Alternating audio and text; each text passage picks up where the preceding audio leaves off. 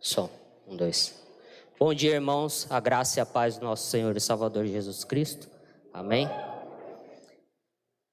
Irmãos, quando o pastor Xavier me convidou para ministrar hoje pela manhã, ainda mais em um domingo de ceia, eu confesso que tive um mix de sensações e emoções das mais variadas que os irmãos possam imaginar. Porque o fato é que é sempre uma, um grande privilégio, uma grande oportunidade você poder ministrar a palavra, mas também uma grande responsabilidade.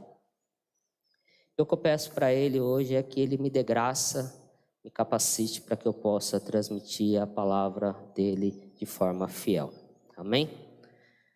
Gostaria, irmãos, que vocês abrissem ou acessassem as suas Bíblias, então, na carta do apóstolo Paulo aos Efésios.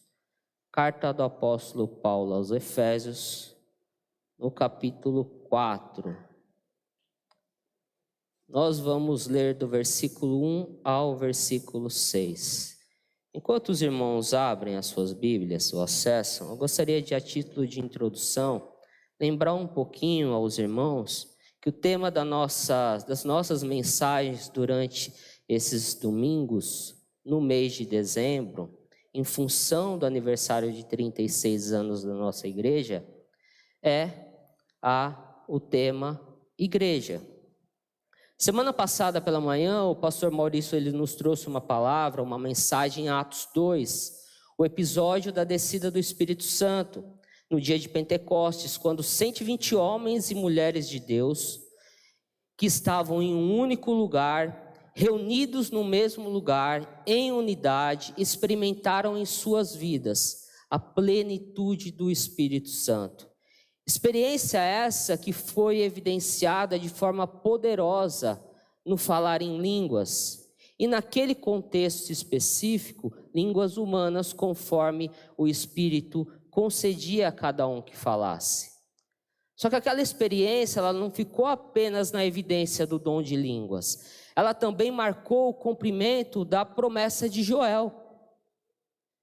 Aqueles homens e mulheres, agora cheios do Espírito Santo, receberam um poder de forma sobrenatural da parte de Deus, com a capacidade de testemunhar, com intrepidez, autoridade, desenvoltura, a mensagem de salvação de Jesus Cristo, desde Jerusalém até os confins da terra, não importando as circunstâncias e a maneira com que essa mensagem iria ser pregada. E foi exatamente isso que aconteceu. Na sequência do texto de Atos, quando Pedro, cheio do Espírito Santo, prega um sermão poderoso, e quase 3 mil irmãos se arrependem e são então batizados. Esses irmãos agora batizados, convertidos, eles adentram agora, então, fazem parte da nova família, a família da fé. Eles agora fazem parte ou agora passam a ser membros da igreja, da recém-inaugurada igreja no tempo e no espaço. Essa igreja que cresce, floresce e se multiplica de forma maravilhosa, ela é marcada por uma terceira evidência, que é a evidência da unidade. Unidade essa que a todo momento o evangelista Lucas ele faz questão, questão de registrar no seu livro de Atos. Como quando ele diz que eles diariamente perseveravam unânimes no templo. Que eles eram, da multidão dos que creram, eram eles um, o coração e a alma. Eles tinham tudo em comum, compartilhavam tudo o que tinham. E é sobre essa unidade que eu gostaria de considerar com os irmãos nessa manhã. Unidade essa que, como nós vamos ver, ela é exercida dentro da igreja local, de forma específica, mas ela não se restringe às quatro paredes da igreja local. Ela extrapola os limites da igreja. Porque agora, como família da, da fé, como família de Deus, essa unidade ela toca os nossos relacionamentos com outros cristãos também. E para isso a gente escolheu o texto da carta do apóstolo Paulo aos Efésios, capítulo 4, dos versos 1 ao verso 6, que diz o seguinte: Rogo-vos, pois, eu, o prisioneiro no Senhor, que andeis de modo digno da vocação a que fostes chamados, com toda a humildade e mansidão, com longanimidade, suportando-vos uns aos outros em amor, esforçando-vos diligentemente por preservar a unidade do espírito no vínculo da paz. Há só um corpo e um espírito, como também foste chamado numa só esperança da vossa vocação. Há um só Senhor, uma só fé, um só batismo, um só Deus e Pai de todos, o qual é sobre todos, age por meio de todos e está em todos. Vamos orar? Pai, nós somos gratos a Ti, Senhor, por tudo aquilo que já aconteceu aqui neste local, nesta manhã, Pai. Somos gratos a Ti, Senhor, pelos louvores que foram entoados, pela aula que foi ministrada na escola bíblica, Senhor. E agora, Pai, com a proclamação da Tua palavra, que o Teu Santo Espírito, Senhor, tenha total liberdade no nosso meio, Pai para nos moldar, nos mudar a cada vida aqui presente, Senhor, segundo os teus propósitos, Pai. Faz isso na nossa vida, Senhor, e na vida daqueles que estão nos acompanhando também pelas redes sociais. É o que nós te pedimos em nome de Cristo Jesus. Amém. Irmãos, o contexto dessa passagem de Efésios, ela trata exatamente a respeito do tema unidade. O apóstolo Paulo ele divide essa carta em duas partes. A primeira parte, que vai do capítulo 1 até o capítulo 3, marca uma exposição mais teológica, mais doutrinária, de como os cristãos, que agora são um só povo, eles são um só povo por causa da morte de Cristo na cruz. E como o Espírito Santo dá a esse povo, a esses crentes, o, poderem, o poder de viverem unidos uns aos outros. Na segunda parte dessa carta, que vai dos capítulos 4 ao capítulo 6, marca uma parte mais prática, mais exortativa do apóstolo Paulo, de como essa unidade ela se manifesta nos relacionamentos que esses cristãos têm uns com os outros. Então, Paulo volta-se da exposição para a exortação, daquilo que Deus tem feito para aquilo que nós devemos ser e fazer. Para deixar isso ainda um pouco mais claro, para que aqueles irmãos pudessem entender um pouco mais a respeito da unidade da igreja, o apóstolo Paulo ele vai utilizar três ilustrações, três figuras para exemplificar a unidade da igreja nessa carta. A primeira figura é a figura de um corpo, do qual Cristo é o cabeça. A segunda figura que o apóstolo Paulo vai usar é a de um edifício, do qual Cristo é a pedra angular. E a terceira figura, que é a figura mais conhecida nossa, é a figura de um casal, do qual a igreja é a noiva e Cristo é o noivo. Diante então do contexto dessa carta e à luz do que nós lemos, do texto que nós lemos, o que nós podemos aprender acerca da unidade na igreja?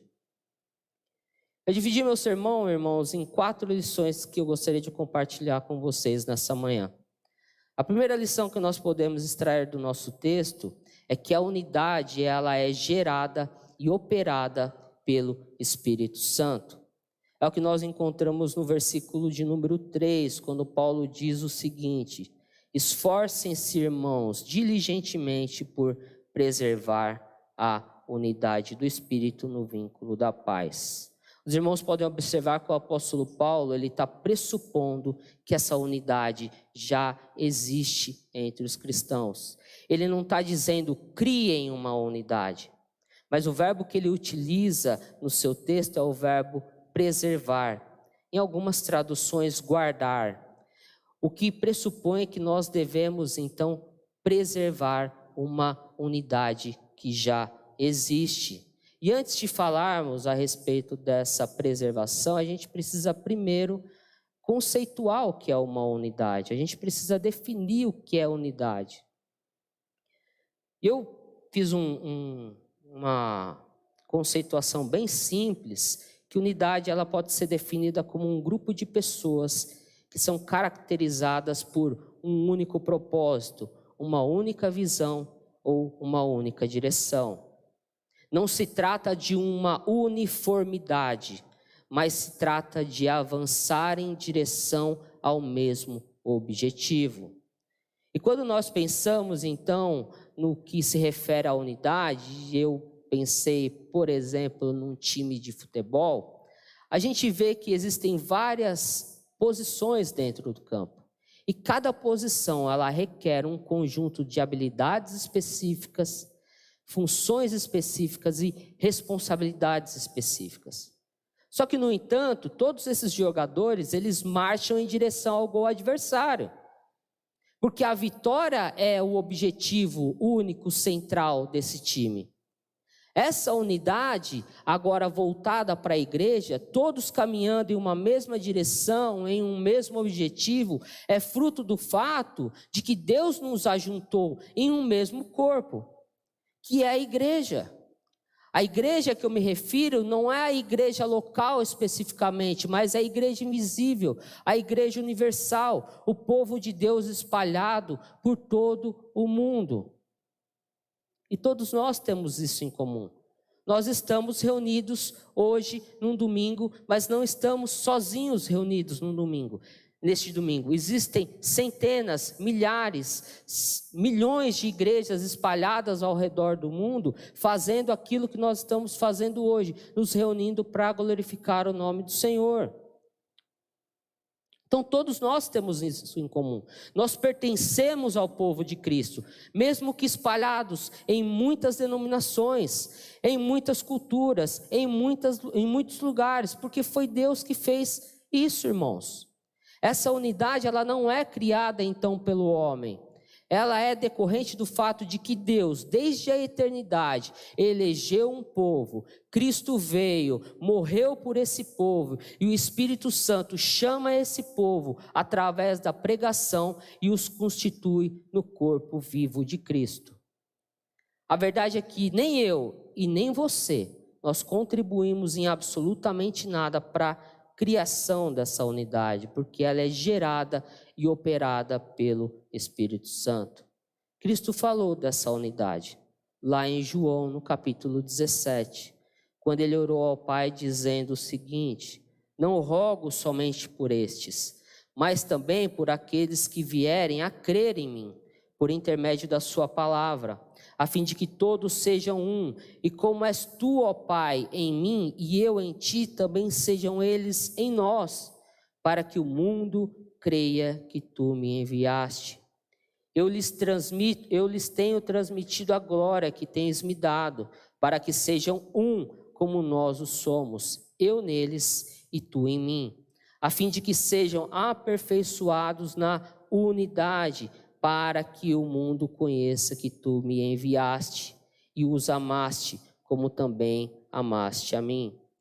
Nessa oração que Jesus faz, que comumente ela é chamada de oração sacerdotal, o nosso Senhor Jesus, ele intercede junto ao Pai pelos seus, por aqueles que creram na sua pregação e por aqueles que creriam na sua pregação, suplicando pela unidade da igreja. Porque não há dúvida nenhuma, irmãos, de que para o nosso Senhor Jesus Cristo, esse é um valor inegociável. Porque a unidade da igreja vai revelar a santidade da igreja. A unidade da igreja, ela vai afirmar a universalidade da igreja. A unidade da igreja é que vai legitimar a sua missão e mensagem. O que nós precisamos fazer então, como cristãos, é preservar essa unidade. E como a gente preserva essa unidade? Expressando essa unidade de forma prática. Cabe a mim e cabe a você vivermos unidos no dia a dia, demonstrando essa unidade diante do mundo. E como a gente faz isso, irmãos? Essa resposta o próprio apóstolo Paulo ele vai nos ensinar no decorrer desse capítulo 4, ele vai dizer o seguinte: que nós devemos nos livrar da nossa antiga natureza, que nós devemos deixar que o Espírito Santo renove os nossos pensamentos e atitudes, para que a gente possa nos revestir da nova natureza, para que a gente possa abandonar a mentira e dizer a verdade uns aos outros. Paulo vai nos ensinar que a gente não deve permitir que a ira nos controle, que ela não pode se que o sol não pode se pôr sobre a nossa ira. Ela vai dizer que nós devemos trabalhar diligentemente, de forma honesta, para ter o que é, socorrer o nosso irmão na necessidade. Ela vai dizer, Paulo vai dizer que a gente deve evitar o linguajar sujo e insultante, que todas as nossas palavras elas devem ser boas e úteis a fim de dar um bom ânimo aos nossos irmãos que nós devemos nos livrar de toda a amargura, raiva, ira, das palavras ásperas e de calúnia e de todo tipo de maldade. Nós preservamos a unidade da igreja, fazendo tudo aquilo que Paulo nos ensina no capítulo 4. Mas isso é difícil, irmãos. É difícil porque nós somos diferentes. É difícil porque cada um tem um temperamento, tem uma é, personalidade diferente. Mas é por isso, irmãos, que a, o apóstolo Paulo ele vai dizer, e essa é a nossa segunda lição que a gente pode extrair nessa manhã, é que a unidade ela opera na diversidade. A unidade ela opera na diversidade. Como nós já vimos, essa carta ela foi escrita à igreja de Éfeso, ela foi direcionada à igreja de Éfeso, que era composta por judeus e gentios, pessoas que não se suportavam, pessoas que não se toleravam. E a respeito disso, Paulo vai dizer lá no capítulo 2 de Éfeso o seguinte: Cristo é a nossa paz, o qual de ambos fez um, e tendo derrubado a parede de separação que estava no meio, a inimizade, aboliu na sua carne a lei dos mandamentos, na forma de ordenanças, para que dos dois criasse um, em si mesmo, um novo homem, fazendo a paz, reconciliasse ambos em um só corpo com Deus, por intermédio da cruz de Cristo, destruindo por ela a inimizade. E a unidade que opera na diversidade, ela encontra problema justamente no fato de que nós somos diferentes. Porque a igreja era composta de judeus e gentios, havia diferenças entre eles. Os judeus diziam: Eu creio em Jesus Cristo. Eu sou crente em Jesus. Só que eu não como carne, porque está na lei de Moisés. Eles diziam: Eu creio em Jesus. Mas se você, irmão, me convidar para uma galinha ao molho pardo, eu não vou comer porque é, tem sangue e eu não coloco sangue na boca nem me matando. A gente se reúne no domingo, eu posso me reunir no domingo, porque o primeiro dia da semana é o domingo, é o dia do Senhor. Tudo bem, eu me reúno no domingo. Só que eu vou guardar o sábado, porque o sábado está lá na lei de Moisés. Quando chegar o momento certo, eu vou apresentar o meu filho. Mas antes, como eu sou judeu, eu vou circuncidar o meu filho. Eu sou cristão, eu creio em Jesus, ele é o Messias, mas eu também sou judeu. E aí no fim do ano, penso eu, que a igreja ela fazia aquelas confraternizações dos ministérios dos departamentos, como a gente faz. E aí, estava instalada um grande problema. Porque no meio da churrascada que a igreja promovia para é, confraternizar tudo aquilo que foi feito durante o ano, a hora que o irmão que estava pilotando lá a churrasqueira servisse uma panceta com um pouquinho de limão, ou servisse aquela picanha, é, se bem que picanha a gente não está conseguindo comprar é, hoje em dia, né? É, mas ah, um contrafilé, um pouco mais mal passado, os irmãos judeus se levantavam e iam embora. Os que ficavam, os gentios, se perguntavam: por que, que a nossa liberdade ela vai ficar prejudicada por causa dos preconceitos desses irmãos? Que acham que não podem comer nada. Porque não foi o próprio Jesus que disse que o que contamina é o homem, não é o que entra, mas o que sai da nossa boca? Qual é o risco disso tudo? É o cisma, é a divisão, é o risco da divisão em torno de questões que não fazem ou não deveriam fazer nenhuma diferença dentro do corpo de Cristo. Até porque a, unidade ela não exclui a diversidade. Se na unidade um time de futebol tem o mesmo objetivo em comum, na diversidade eles são indivíduos, somos diferentes uns dos outros. E essas diferenças, elas se revelam nos nossos diferentes tipos de interesse. Todos nós, de uma maneira ou de outra, nos reunimos em torno de grupos que possuem interesses comuns aos nossos. Pessoas se reúnem domingo à tarde e vão até um estádio de futebol porque elas torcem pelo mesmo time. Pessoas se reúnem e se confraternizam dentro de motos clubes, por exemplo, como a nossa irmã Viviane, porque a, o gosto deles é pela liberdade que a moto proporciona a eles. Outros se reúnem em clubes literários, por quê? Porque o objeto, o objetivo do gosto desses irmãos são os livros. Enfim, a gente poderia ficar aqui a manhã toda dando exemplos de como nós nos reunimos em torno de interesses comuns. Isso é uma bênção, irmãos. É uma dádiva de um Deus que é um Deus multiforme. O problema é quando nós transportamos para dentro da igreja ou para os nossos relacionamentos pessoais esse princípio do interesse comum.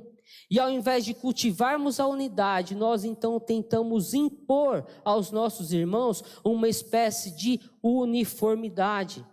Nós achamos que as pessoas devem gostar daquilo que nós gostamos, pensar da maneira como nós pensamos, agir como nós agimos, ter as mesmas opiniões políticas que nós, econômicas que nós.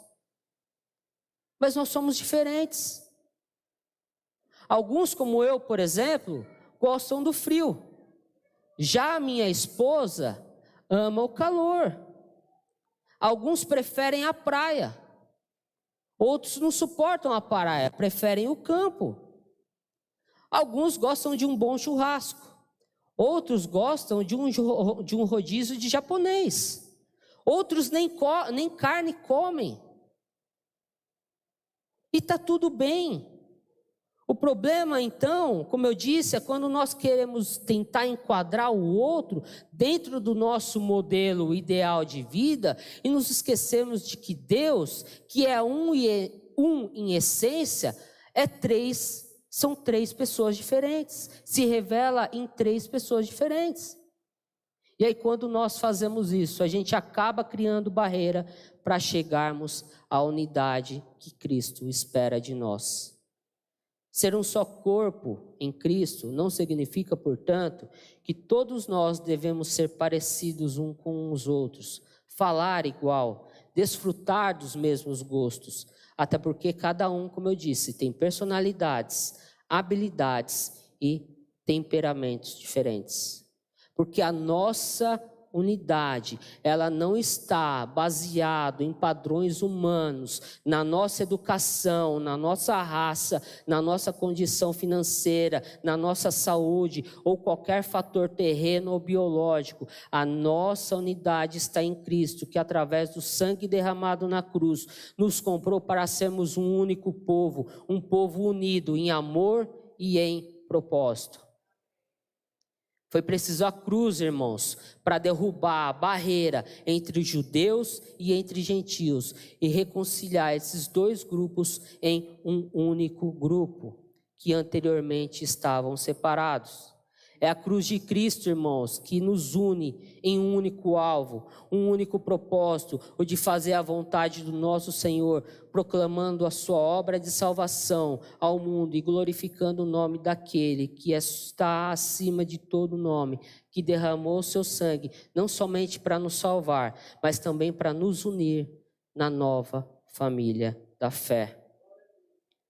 E Paulo vai ilustrar essa unidade na diversidade com a comparação que ele faz da igreja ao corpo humano.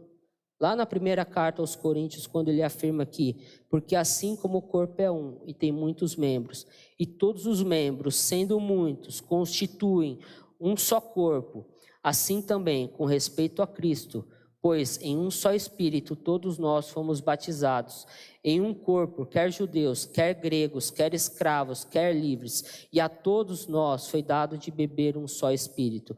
Porque também o corpo não é só um membro, mas muitos. Se disser o pé, porque não sou mão, não sou do corpo, nem por isso deixa de ser do corpo. Se o ouvido disser, porque não sou olho, não sou do corpo, nem por isso deixa de ser. Se todo o corpo fosse olho, onde estaria o ouvido? Se todos fossem ouvido, onde estaria o olfato? De maneira que, se um membro sofre, todos sofrem com ele, e se um deles é honrado, com ele todos se regozijam. O apóstolo Paulo sabia, irmãos, dessa dificuldade, que é manter a unidade dentro da igreja. E não somente dentro da igreja, mas manter a unidade dentro das nossas famílias e dentro das, dos nossos é, ambientes onde nós estamos inseridos de um modo geral. É por isso que ele vai ressaltar ainda no verso 3 que a manutenção dessa unidade ela passa por um esforço diligente. Um esforço. É esforçoso você manter a unidade. É esforçoso porque nós somos gente. Eu vou falar a verdade para os irmãos. Tem hora que nem eu me aguento. Tem hora que nem eu aguento a mim mesmo. Que eu sou sistemático, eu sei que eu sou sistemático, eu sei que eu sou muito pragmático, eu sei que uh, eu tenho uma visão mais linear da vida. E eu fico imaginando como é, é difícil para minha esposa e para as minhas filhas me aguentarem. Que se nem eu mesmo às vezes me aguento, como é que elas me aguentam? É graça do Senhor, é dádiva do Senhor na minha vida, irmãos. Na nossa vida. Então, sabendo dessa dificuldade, em pavimentar um caminho de unidade dentro da igreja de Éfeso, em particular, mas um desafio para a igreja de um modo geral. Paulo, ele apela para que os irmãos, para que aqueles cristãos sejam simplesmente cristãos, para que vivam de tal modo que o mundo reconheça que eles são verdadeiramente filhos de Deus. E essa é a terceira lição que nós podemos tirar do nosso texto nessa manhã que é caminhar em unidade requer superar as diferenças. Nenhuma diferença, irmãos, por maior que ela possa ser, ou por maior que ela possa se apresentar, ela pode atrapalhar o objetivo, o propósito maior do corpo de Cristo. Sabendo disso, então, é que o apóstolo Paulo ele vai, ele vai apelar para uma expressão impactante no, na parte B do versículo 2, que vai dizer o seguinte: suportando-vos uns aos outros em amor. Porque Paulo aqui, ele está pressupondo que vai haver momentos em que vai ser insuportável eu conviver com vocês e vocês conviverem comigo. Porque, como eu já falei, a gente tem várias diferenças, várias opiniões, temos várias divergências em vários assuntos. Não só os que eu citei de cunho pessoal, nós vamos ter divergências, inclusive em aspectos teológicos e eclesiológicos também.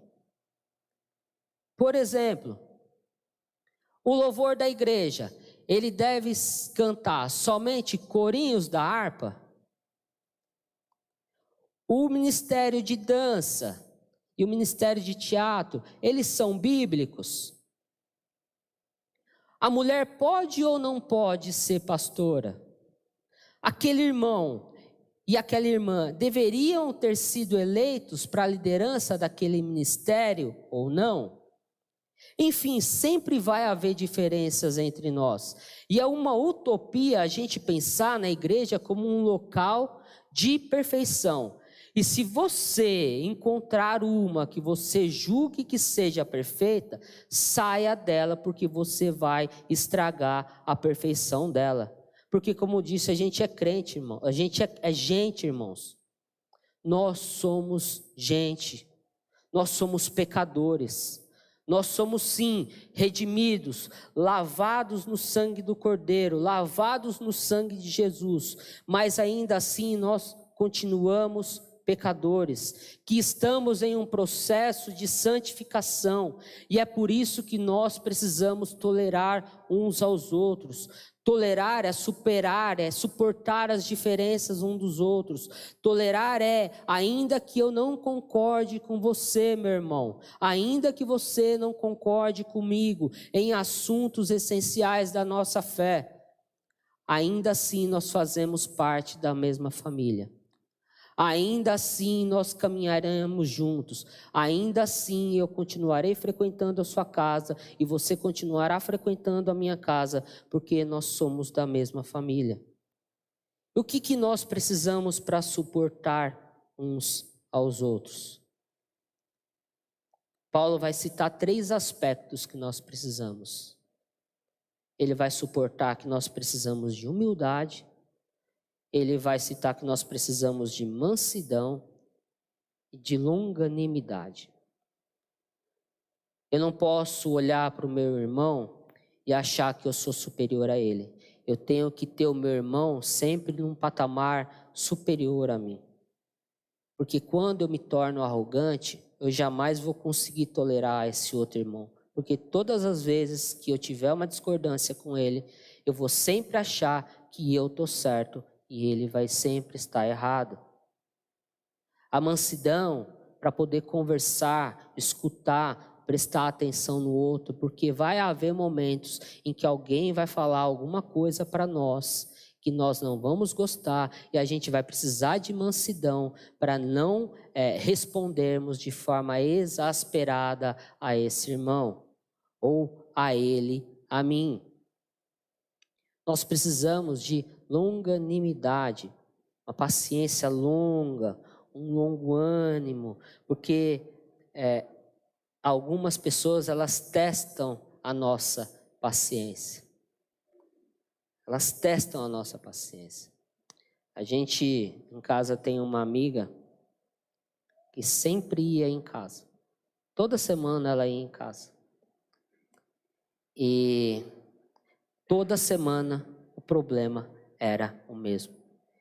E aí você escutava, você aconselhava, e aí semana, na semana seguinte ela voltava com os mesmos problemas. E você aconselhava, e você escutava, e na outra semana ela voltava com os mesmos problemas. Para suportar uns aos outros, nós vamos precisar ter este longo ânimo, uma longa paciência. E Paulo sabia disso, irmãos. E ele sabia disso, que nós devemos suportar uns aos outros por experiência própria. Que sem essas características seriam, seria impossível a gente manter uma unidade em meio às nossas diversidades. Ele sabia por experiência própria, porque os irmãos lembram que Paulo ele faz três viagens missionárias. Na primeira viagem, vai ele, Vai Barnabé e vai o primo de Barnabé, João Marcos, que no meio da viagem, por uma razão que as escrituras não deixam claro, ele volta, ele regressa para Jerusalém. Só que Paulo e Barnabé ele continua, eles continuam essa viagem missionária. E Deus faz grandes coisas. Igrejas são plantadas, líderes são levantados para essas igrejas, milagres extraordinários acontecem. A palavra de Deus ela é proclamada de forma poderosa. Mas Paulo e Barnabé voltam dessa primeira viagem missionária. E como ela foi um sucesso, eles planejam uma nova viagem. E enquanto eles estavam planejando essa nova viagem, Barnabé então resolve levar o seu primo junto, novamente, convidá-lo de novo para fazer parte dessa nova caravana missionária.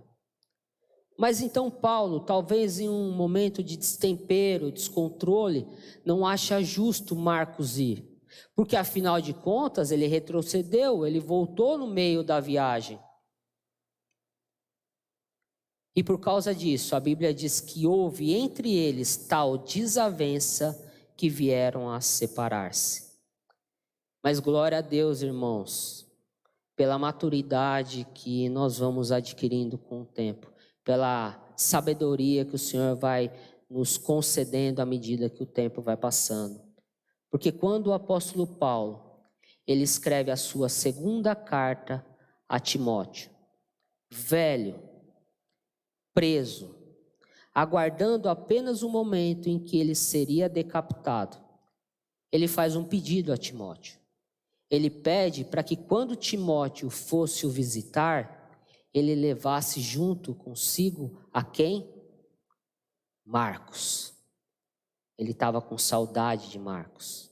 A quem ele reputa que é ou foi muito importante no seu ministério. Paulo soube, irmão, superar as diferenças, ainda que isso tenha custado um alto preço para Paulo. Porque a separação que ele teve de Barnabé foi traumática. Mas foi Barnabé, irmãos, um dos grandes responsáveis pelo ministério do apóstolo Paulo. Quando Paulo se converteu a Cristo, todos os apóstolos ficaram com medo do apóstolo Paulo, que era perseguidor da igreja. E eles ficaram com medo, achando que Paulo tinha estava é, enganando a todos, falando que estava convertido, para quando chegar na igreja de Jerusalém, arrastar todos para a prisão. Quem deu o voto de confiança a Paulo e o apresentou aos discípulos foi Barnabé.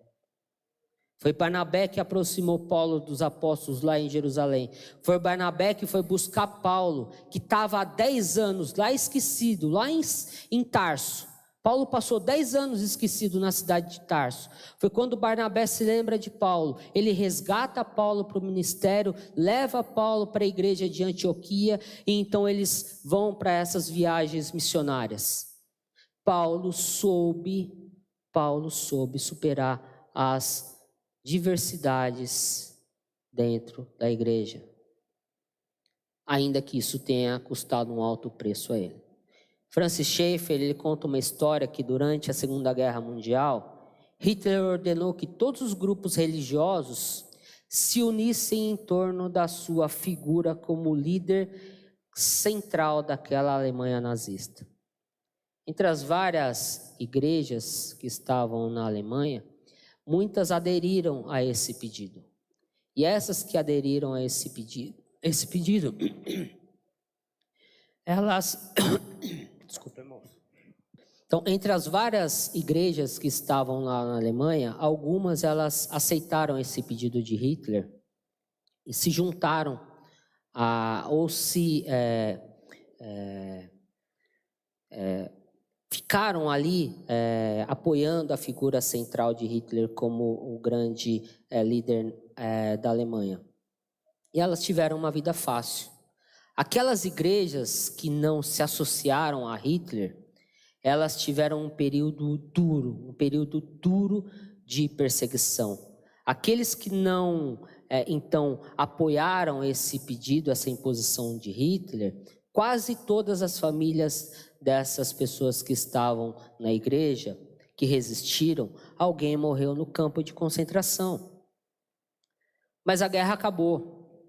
Os sentimentos que ficaram entre esses grupos religiosos, entre essas igrejas divididas, foram sentimentos de amargura, de ódio, ressentimento, tensão eles foram muito profundos. Finalmente, eles decidiram que era um momento de restaurar, de ter um período de cura entre essas igrejas. Então, os líderes eles se reuniram num retiro e por vários dias eles passaram, cada pessoa ali em oração, examinando o seu coração, e o resultado, no fim das contas, foi a reconciliação e o perdão mútuo entre essas comunidades. Então, Francis Schaeffer perguntou para um amigo que estava lá: Como é que vocês conseguiram fazer para superar as diferenças que vocês tinham uns com os outros? O amigo de Francis Schaeffer respondeu: Éramos um. Ao confessarem a sua hostilidade e amargura a Deus e se submeterem ao seu controle, o Espírito Santo criou naquele lugar um ambiente de unidade o amor encheu os corações e dissolveu o ódio daqueles irmãos. O que nós podemos ver, irmãos, é que quando o amor prevalece entre os crentes, especialmente em tempos de divisão, como temos visto hoje, ele apresenta ao mundo, esse amor apresenta ao mundo, uma marca indiscutível de um verdadeiro seguidor de Cristo. E uma pergunta que pode surgir depois de tudo isso que nós vimos é que se a unidade ela é gerada e operada pelo Espírito, se a unidade ela deve ser preservada pelos cristãos, se a unidade ela opera na diversidade, como explicamos então as dezenas, centenas, milhares de denominações evangélicas espalhadas ao redor do mundo? Por que, que não existe uma única igreja? A resposta a essa pergunta é a quarta e última lição que nós podemos extrair do texto nessa manhã, que é, é a unidade, ela é exercida nas doutrinas centrais. Paulo responde então a essa pergunta afirmando que existe um corpo doutrinário central.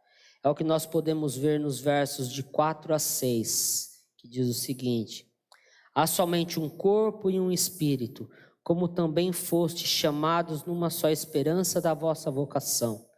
Há um só Senhor, uma só fé, um só batismo, um só Deus e Pai de todos, o qual é sobre todos, age por meio de todos e está em todos.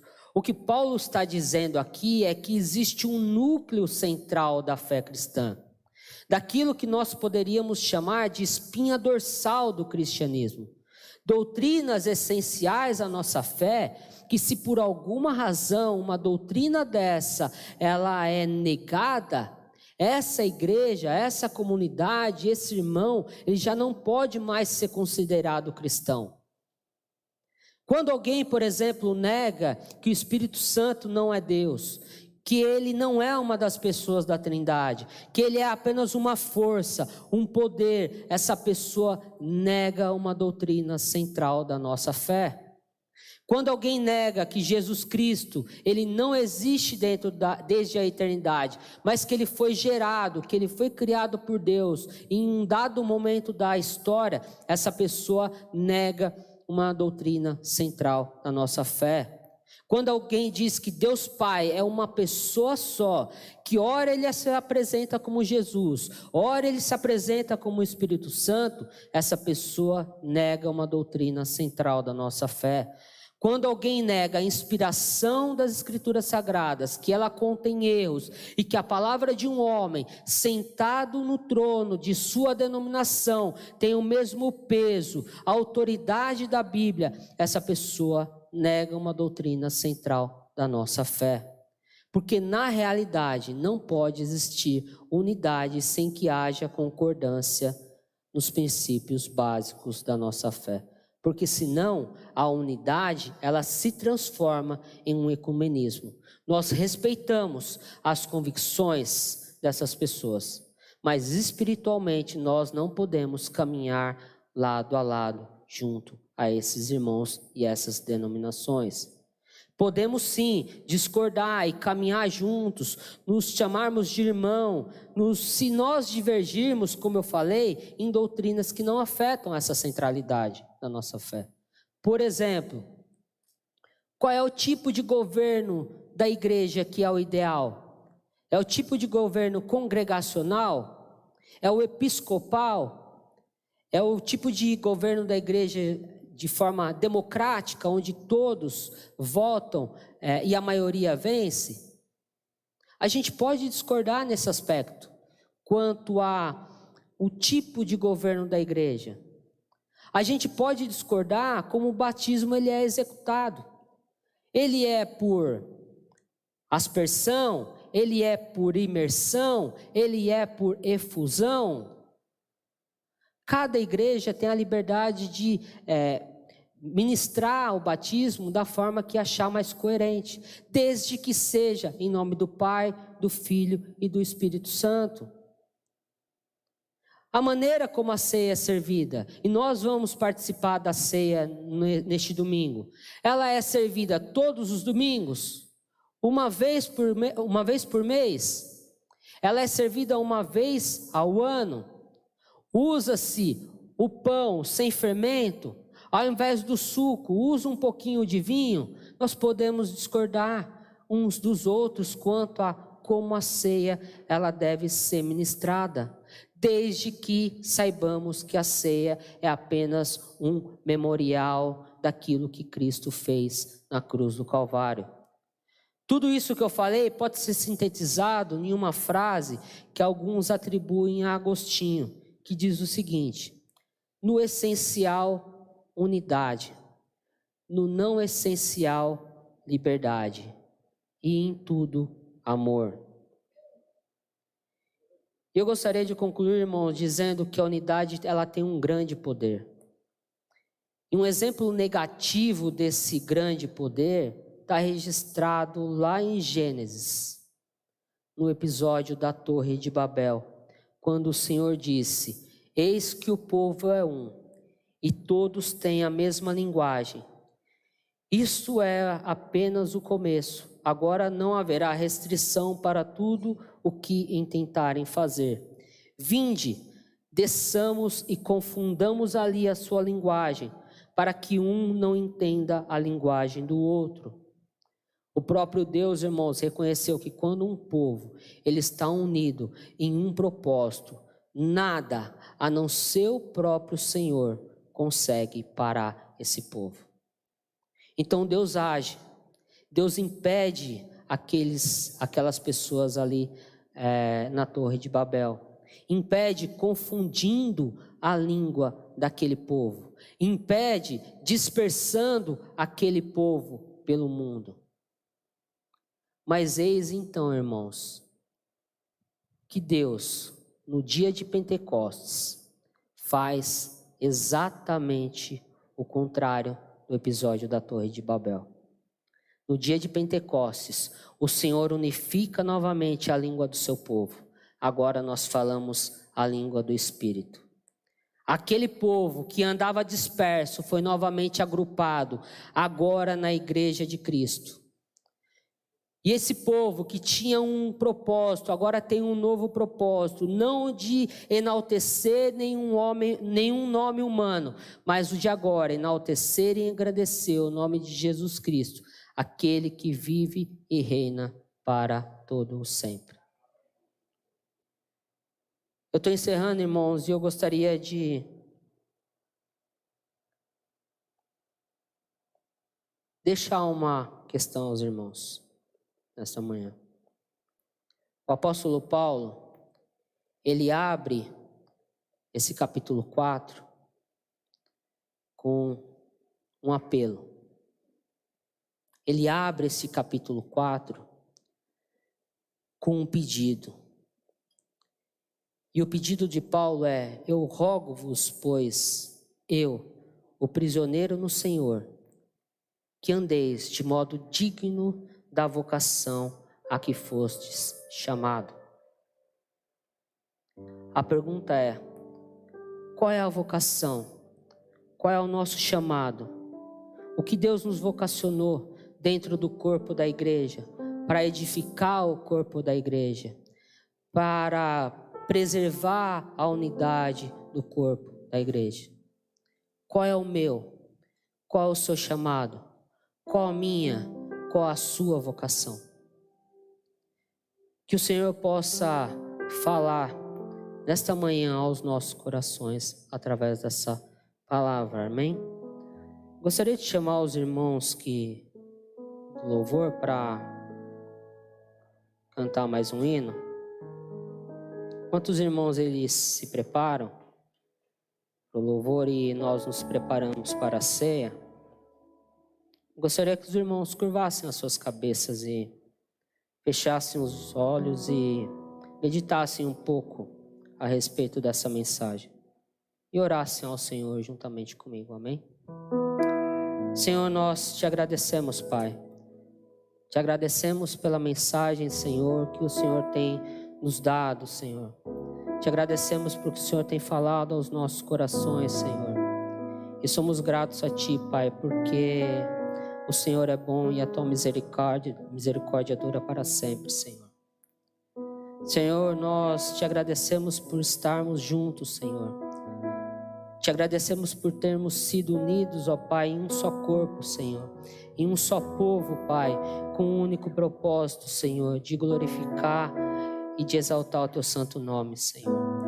Ainda, Senhor, que dentro desse corpo nós somos diferentes, sejamos diferentes, Senhor.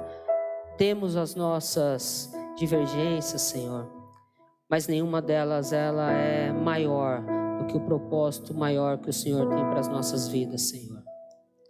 Pai, nos ajude a entender e a compreender, Senhor, qual é o chamado para as nossas vidas, qual é a vocação que o Senhor tem para as nossas vidas, Senhor, para que a gente possa edificar o corpo de Cristo aqui nessa terra, Senhor. Para que, como o Senhor Jesus disse, Senhor, a partir dessa unidade, Senhor, para que o mundo creia que Jesus Cristo é o Salvador das nossas vidas, Pai. Aplica essa palavra, Senhor, aos nossos corações nesta manhã. É o que nós te pedimos em nome de Cristo Jesus. Amém. Amém, irmãos.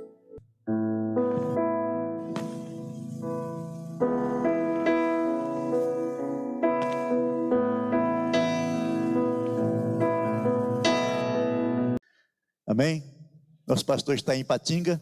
Né? Hoje ele tinha um compromisso lá, ele foi pregar lá em Patinga, hoje amanhã, da terça-feira. Mas semana que vem estará de volta. É porque vamos ficar com saudade um pouquinho dele para a gente valorizar, né? Então, Deus abençoe nossos irmãos, você, cada irmão e cada irmã. Senhor possa abençoar a sua tarde, seja uma tarde muito abençoada, dirigida pelo Senhor. Deus de poder, Senhor de graça, Pai de amor, quero te louvar, te bendizer, Pai amado por esta manhã te agradecer por tudo que aconteceu aqui, Pai amado, pelas orações, ó Deus de poder, pelo louvor, pelo louvor que nós doamos a Ti, Senhor amado, e pela palavra que o Senhor falou aos nossos corações, pela ceia também, Senhor. Te louvamos, te bendizemos, te agradecemos, Pai Santo, por essa bênção, por esse dia que o Senhor nos deu, dia de vida, dia de paz, dia de alegria em Tua presença, Senhor. Abençoe cada irmão e cada irmã, leva os seus lares em paz, os guardando, os livrando, Senhor, de toda ação do mal, Senhor.